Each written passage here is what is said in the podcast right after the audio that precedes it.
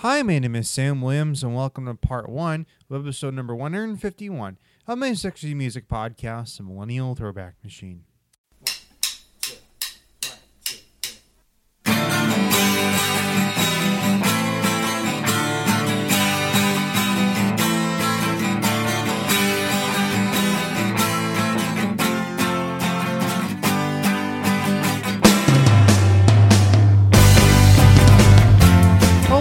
Hello! First of all, I'd like to welcome all you to part one of episode number 151 of my 60 Music Podcast, The Millennial Throwback Machine.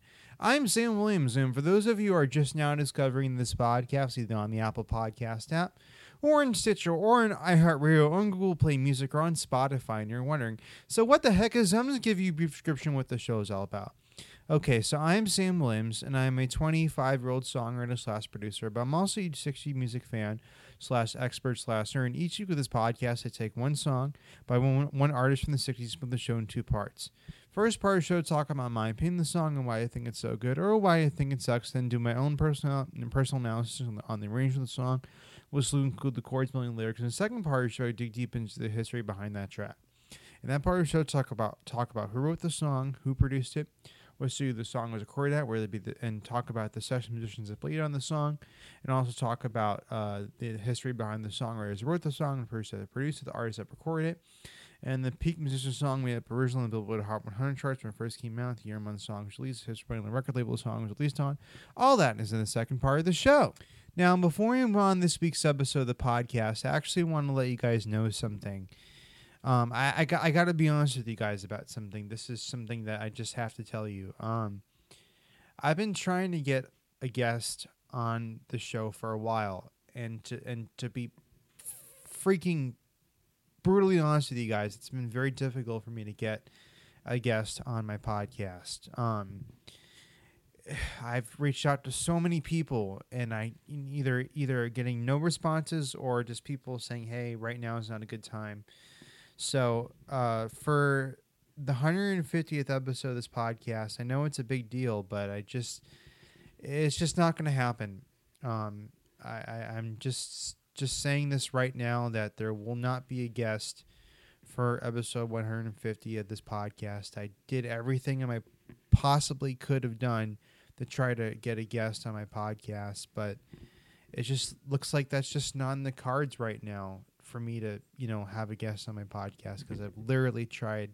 I've reached out to so many people and I either got no response or I mean, in fact, a guy that I had you know was interested, you know, decided that he can't do it anymore because it's just he's just not in a good place right now to be be a podcast guest because of you know his his uh, he's dealing with some personal family issues right now, so he just can't do it. So I mean, there's just not going to be a guest for episode 150 of this podcast. That's just how it is. Um, but I mean, kind of goes back to my original point of me doing this podcast is that it's not really all about the guests because look, I mean, you know, if you if you if you do listen to podcasts, and I would imagine if you if you listen to this podcast, you probably listen to other music related podcasts that are uh, similar to mine. Well, I'm sure you notice that there's podcasts out there that are just all about the guest, like literally every single week. You know, it, there's there's interview style podcasts, and while I do have those every once in a while, whenever I can, really, um, you know, it's it's not I, my podcast isn't just all about my guests. I mean, it's more again, it's all about 60s music history told from a millennial's perspective and you know talking about this music and you know me being the 60s music historian i am uh, you know me sharing my insights and opinions on these songs and also talking about the history behind these records. So that's what the show's about. It's all about it's a millennial's perspective on this music and it with an occasional guest here and there when i can't really.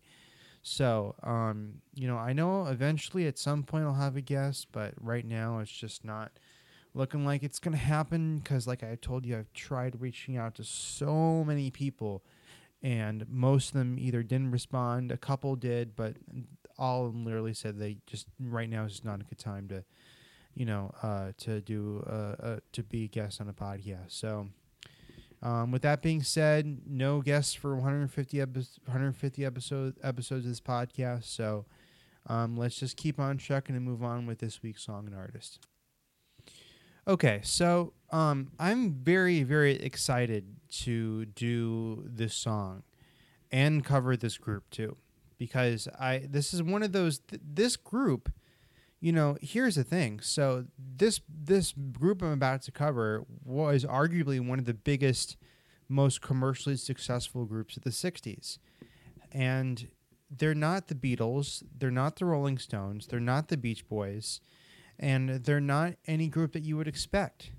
Um, even though they were very much a part of the late '60s sound. Again, this is a late '60s group, so there's no you're not going to hear any elements of the early 60s with this group, but you will hear some sort of, you know, traces of early 60s ness in with this group. But for the most part, you know, these guys were as contemporary as they could be in the years that they were having hits, which were 1966 and 1967, 1968. They had a very, very contemporary sound even though they weren't structured like a contemporary group, I mean, their harmonies were kind of harking back to the earlier part of the 60s. Their their music was very much within that time frame of 66, 67, 68 and their songs are absolutely unbelievable. And by the way, um I'm I'm going back to LA this week, so I'm this is not an East Coast podcast. I'm not going to be talking about New York studio musicians or songwriters. I'm going to be going back to LA this week and talking about an LA group. And uh, next week we'll talk about all about the Wrecking Crew and do that. So I'm going back to LA this week. So I'm very excited to do that. And this song is just off the freaking chain. It's unbelievable how good this song is.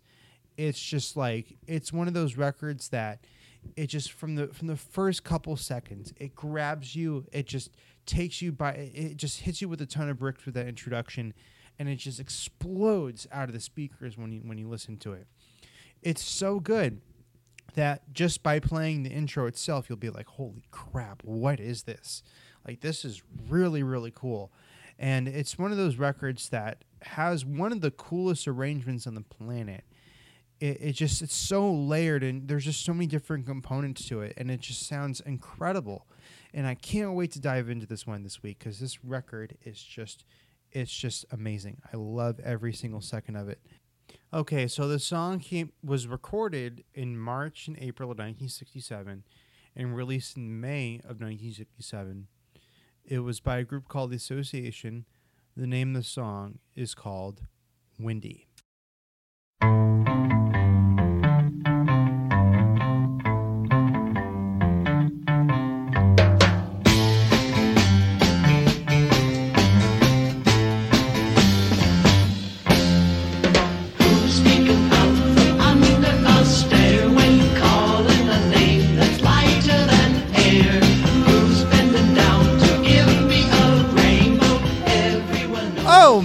man, is that record a slam dunk or what?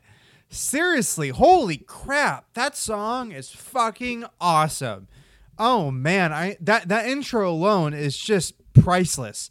It's so good. It just grabs you by the ears and just really really gets you going. Oh man. This song is fan freaking tastic. And today we're going to talk about what makes a song so good both musically and lyrically, but first, let's always as always, let's get to the song's music. Okay, so this song arguably has one of the most captivating musical tracks on the planet. It's just so amazing how good this track is. I mean, just the instrumentation alone is just unfreaking believable. I mean, it's just so layered and it's so dense with so many different things going on. But for the most part, it's very difficult to hear a lot of the things that are going on within the arrangement for this song because what a lot of you might not understand about this record is that it, it may just sound like a basic rhythm section, you know, guitar, keys, bass, and drums, but there's just so much more going on under the surface that you may not even be aware of. Um, because the song, the reason why I'm saying this is because the the the, the song is so rich and dense with vocals. That that that's basically what the song has. It has all of uh, it has all the characteristics of vocals. I mean, it's a very vo- vocally layered song. I mean, there's so many different harmonies going on, so many different uh, singers singing on this track that it's very difficult to really hear exactly what's going on within the arrangement of the song because it's just like, you know, there's so much happening as far as, you know, with the vocals being on top of the rhythm section that you really can't hear anything else that's happening. And to be honest with you, if you really want to hear what the, the genius of the arrangement of this song, what you want to do is that instead of going on Spotify and listening to this track, what you want to do is that you want to go to um, YouTube and look up the instrumental track because that's how you're really going to hear the, the the the genius of this particular track and how complex and how dense the arrangement is. Because let me put it to you right now. So you have the guitar, right? You have the bass, and by the way, that bass intro is just oh my god.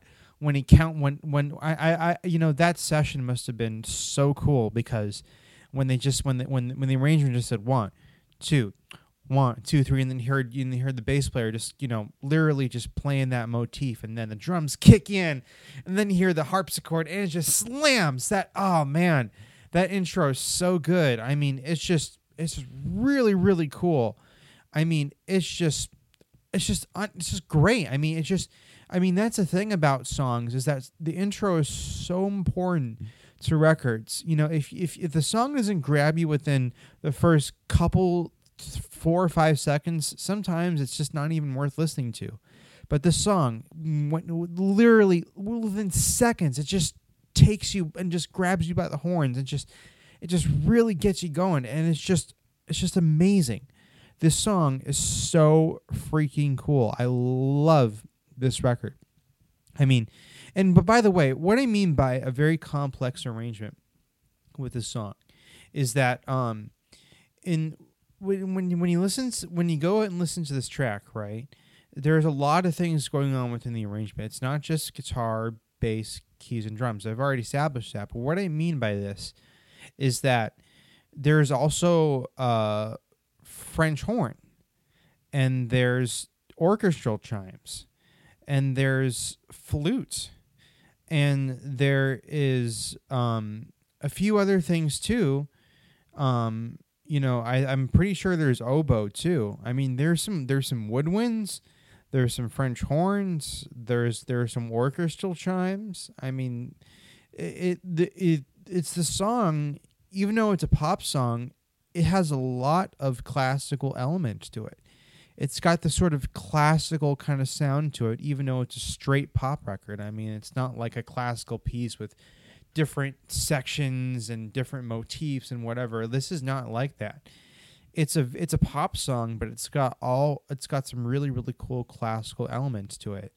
And you're not going to really hear a lot of these things unless you listen to the original backing track because there you'll hear the oboe, you'll hear the French horn, you'll hear um, you know the orchestral chimes, and you'll and uh, obviously there's there and uh, that's the other cool part about this song. You may not even realize it is the the the the flute section. I, I'm I'm pretty sure that's a flute. It might be. Yeah, it's it's a flute, but it's it's uh it's it's a flute. It's kind of a, has kind of recorder sound to it, but I mean that's really cool because how many records can you think of that have a flute solo in it? that's really really cool. I love the flute on this record. The flute is just really really good sounding. I love the flute sound on this record. I mean, the that flute solo is really really cool. And um and also as far as the song's chord progression is concerned, um it's it's kind of basic, but it also isn't. Cuz when you listen to it, in, I mean, in, in, in, the main part of the song, it's basically one flat seven four five, not a big deal, and uh, it kind of just and then it does like the one flat seven five one turnaround thing at the end. So it's not that basic, but it gets really. I mean, it's not. Sorry, I mean it's not that complicated. But once you kind of get to um, the bridge, right? Because that's when the song really starts to get toasty I mean, that's when it gets really, really sophisticated because then a couple you hear you hear a couple different things. First of all, here um, you know you hear the four, and then you hear the one major seven. So it goes to a one major seven chord, and the one major seven, and then it goes, and then you hear, and then it goes to uh, the the four again, and then but then it kind of goes to this really interesting sounding chord. And again, it's my favorite chord. I'm taught what I'm talking about is the uh, is the as the nine as the seven nine sus four chord, and I in in this particular case I think it's C seven nine sus four, which is also a minor seven over eleven. So it could be you know G minor seven over eleven, however you want to call it. C seven nine sus four. It's the same chord, but it ends on that chord, and then you know and and but what I love about this song is how much tension there is at that particular moment when it ends on that C7 sus 4 G minor 7 or 11 when it ends on on that on that chord it, it there's so much beef happening. Cuz you hear the french horn and then you hear you just hear things sort of really the tension really really build up and then it kind of explodes once the drummer does that fill and then it kind of kicks back into the main part of the song. And I love how it kind of just does that, and then it kind of just does the flute solo, and then it goes back in that section, and it just you know the song is so is so lively and so uplifting and so beautifully arranged and it's just so good. And I, I, I in the ending of the song this this is what really gets me going. The ending is just fantastic. Because you can tell that you know it's just like you know there's nothing there's no more lyrics. It's just you know straight just you know they're singing the they're vamping the chorus of the song and then just doing that over and over and over again and then and then as soon as the song ends they just go nuts. They go crazy. They, they go that double time thing. And that is just so cool. I and they just kind of go to church and that is really really really good. I love um when they love it when they do that. And uh also um you know, and also I, I'm not going to spend hours upon hours trying to analyze the harmonies of the song because there's just so much layered harmonies going. There's multiple different melodies happening with this, with what the singers are doing. So it's just it's just so much going on. I mean, the the vocals are really are really just super layered. I mean, even towards the end, I mean, there's two different vocal parts happening. There's a lyric, the mel- main melody, and then there's a harmony part happening all at the same time and it's just like and then the melody changes the lead melody changes towards the end i mean it's just this song is layered so much there just there's just a lot of stuff happening and it's really it's really really intricate and it, you know it's just it, you would you you must have thought that wow when these guys did this song live it was unbelievable i mean just hearing all these different things happening and hearing it all being performed live i mean that must have been so freaking cool. And there's tons of live video of these guys doing this doing this song. So if you go on YouTube, you'll hear a lot of it. And these guys are really, really good performers live too. They could sing these songs and they can play, and they just kicked ass. These guys are great. This this this group is a great band, and they were really unique sounding. And uh, next week I'll talk more about their history and kind of how they kind of came about as a group. But uh, for now, let's get into the song's lyrics. Okay, so as good as this song is musically, like I've already established, and by the way, um, another really cool part about this song is kind of towards before it gets to the bridge when the, when the when there's like a false ending happening and there's total silence and then the vocals come in and then everything kind of comes in full force. I love that when it just when the drummer just do the when just does those hi hat hits on one, two, three, four, and then it's silence, and then the whole group kicks in. That's a really, really cool section of the song too. And uh, I, I, the drum fills on this record are great. I mean, the one in the beginning and one towards, and one in the one in the bridge. I mean, those drum fills are just to die for. So so good. Okay, so as far as the song is good musically, because it's fucking great. The song is amazing. Um, as, as well as it is good musically, at the same time, it's also lyrically, it's kind of hard to kind of get a good grasp of because it's about a character, and it's a character, uh, uh, and and it's one of those songs that, um, it's it's hard to really sort of you know get there's there's hard to be a, there's there's hard to get a good relatable sort of concept out of the song because you know it's it's about a very specific character.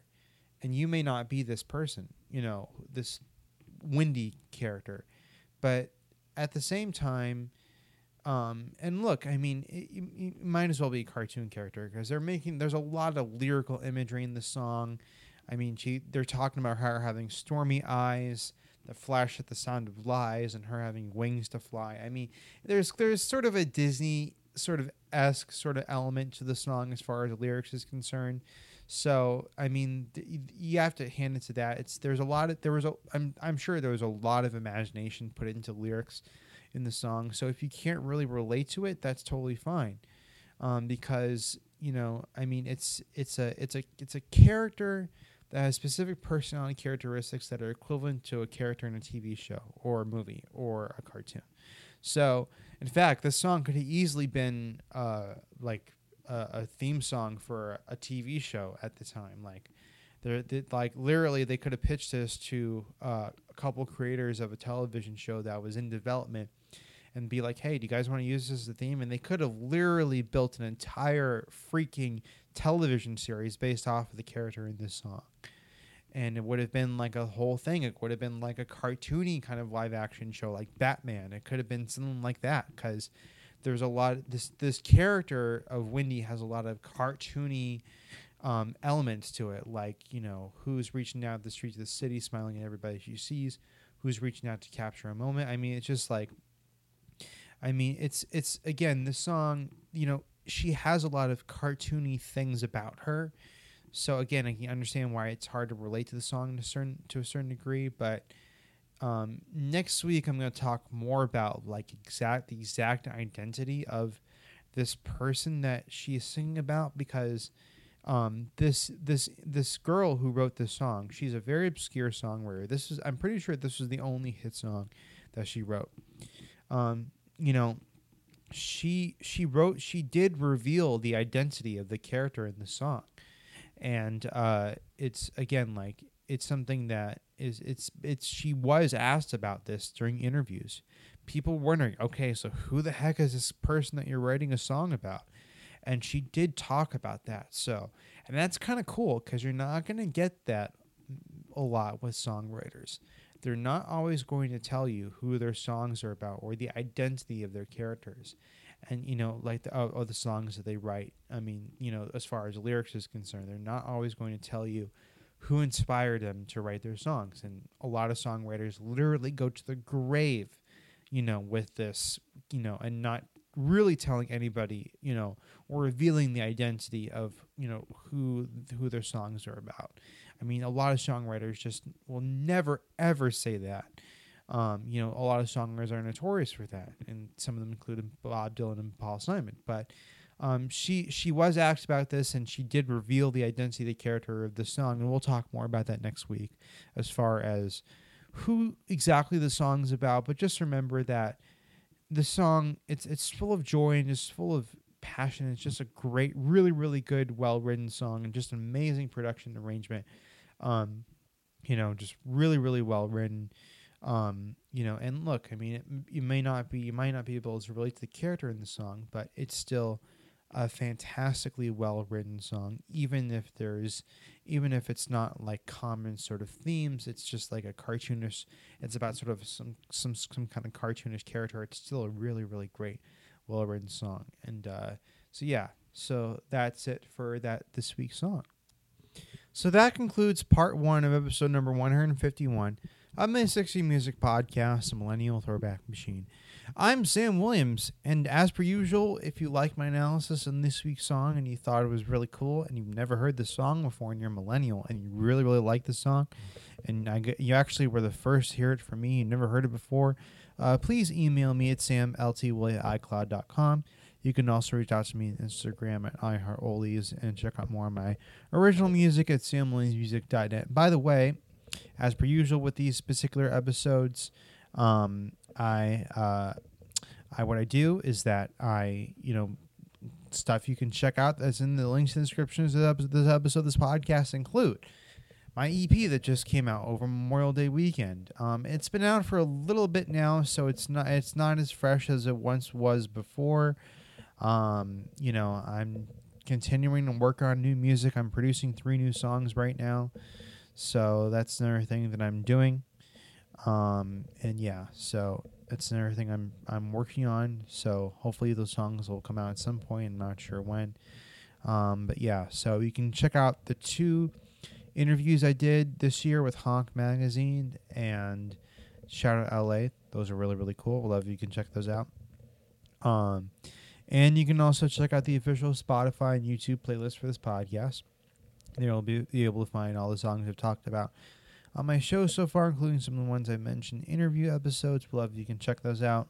Let me know anything of the the songs that I that I uh, play in uh you know or I've played I've done before on my podcast. So love you can add if if if you have any ideas for songs that I should talk about next on my podcast and I haven't yet, please email those ideas to me at Sam ltwoy@icloud.com. Those are those those songs will always be there. Um, um, you can also another thing you can do is that you can check out the official Redbubble merch store for this podcast. You'll be able to find the super cool um, merch items that I have for the show, which include the my own official um, Millennial Throwback Machine logo that's specific to this podcast. Um, love it if you can check those out. Um, you can, you know, email me, let me know anything, a logo and the price of each item in the store. You can do that by emailing me at samlt at icloud.com. And yeah, so all those things are in the description of this episode of this podcast. You can check them all out. And eventually I'll do another interview episode, but it's just not looking like there's going to be one anytime soon. And I apologize for taking a few weeks off of this podcast. I just was trying to make this interview work with Brooks Arthur, um, but it just it's just not going to happen right now. So um, yeah, uh, I was that that was the reason why I took two weeks off is because I was trying to schedule it out. But like I just told you guys, I'm not gonna I'm not gonna do that this week. So you know, 150 episodes. That's a pretty big deal, but you know, I'm just not going to be doing any interviews. So that's what's going on with that. So, um, I'm Sam Williams, and thank you guys for joining me for this week's episode of my podcast, Millennial Throwback Machine. Until next week, please Keepings Ruby.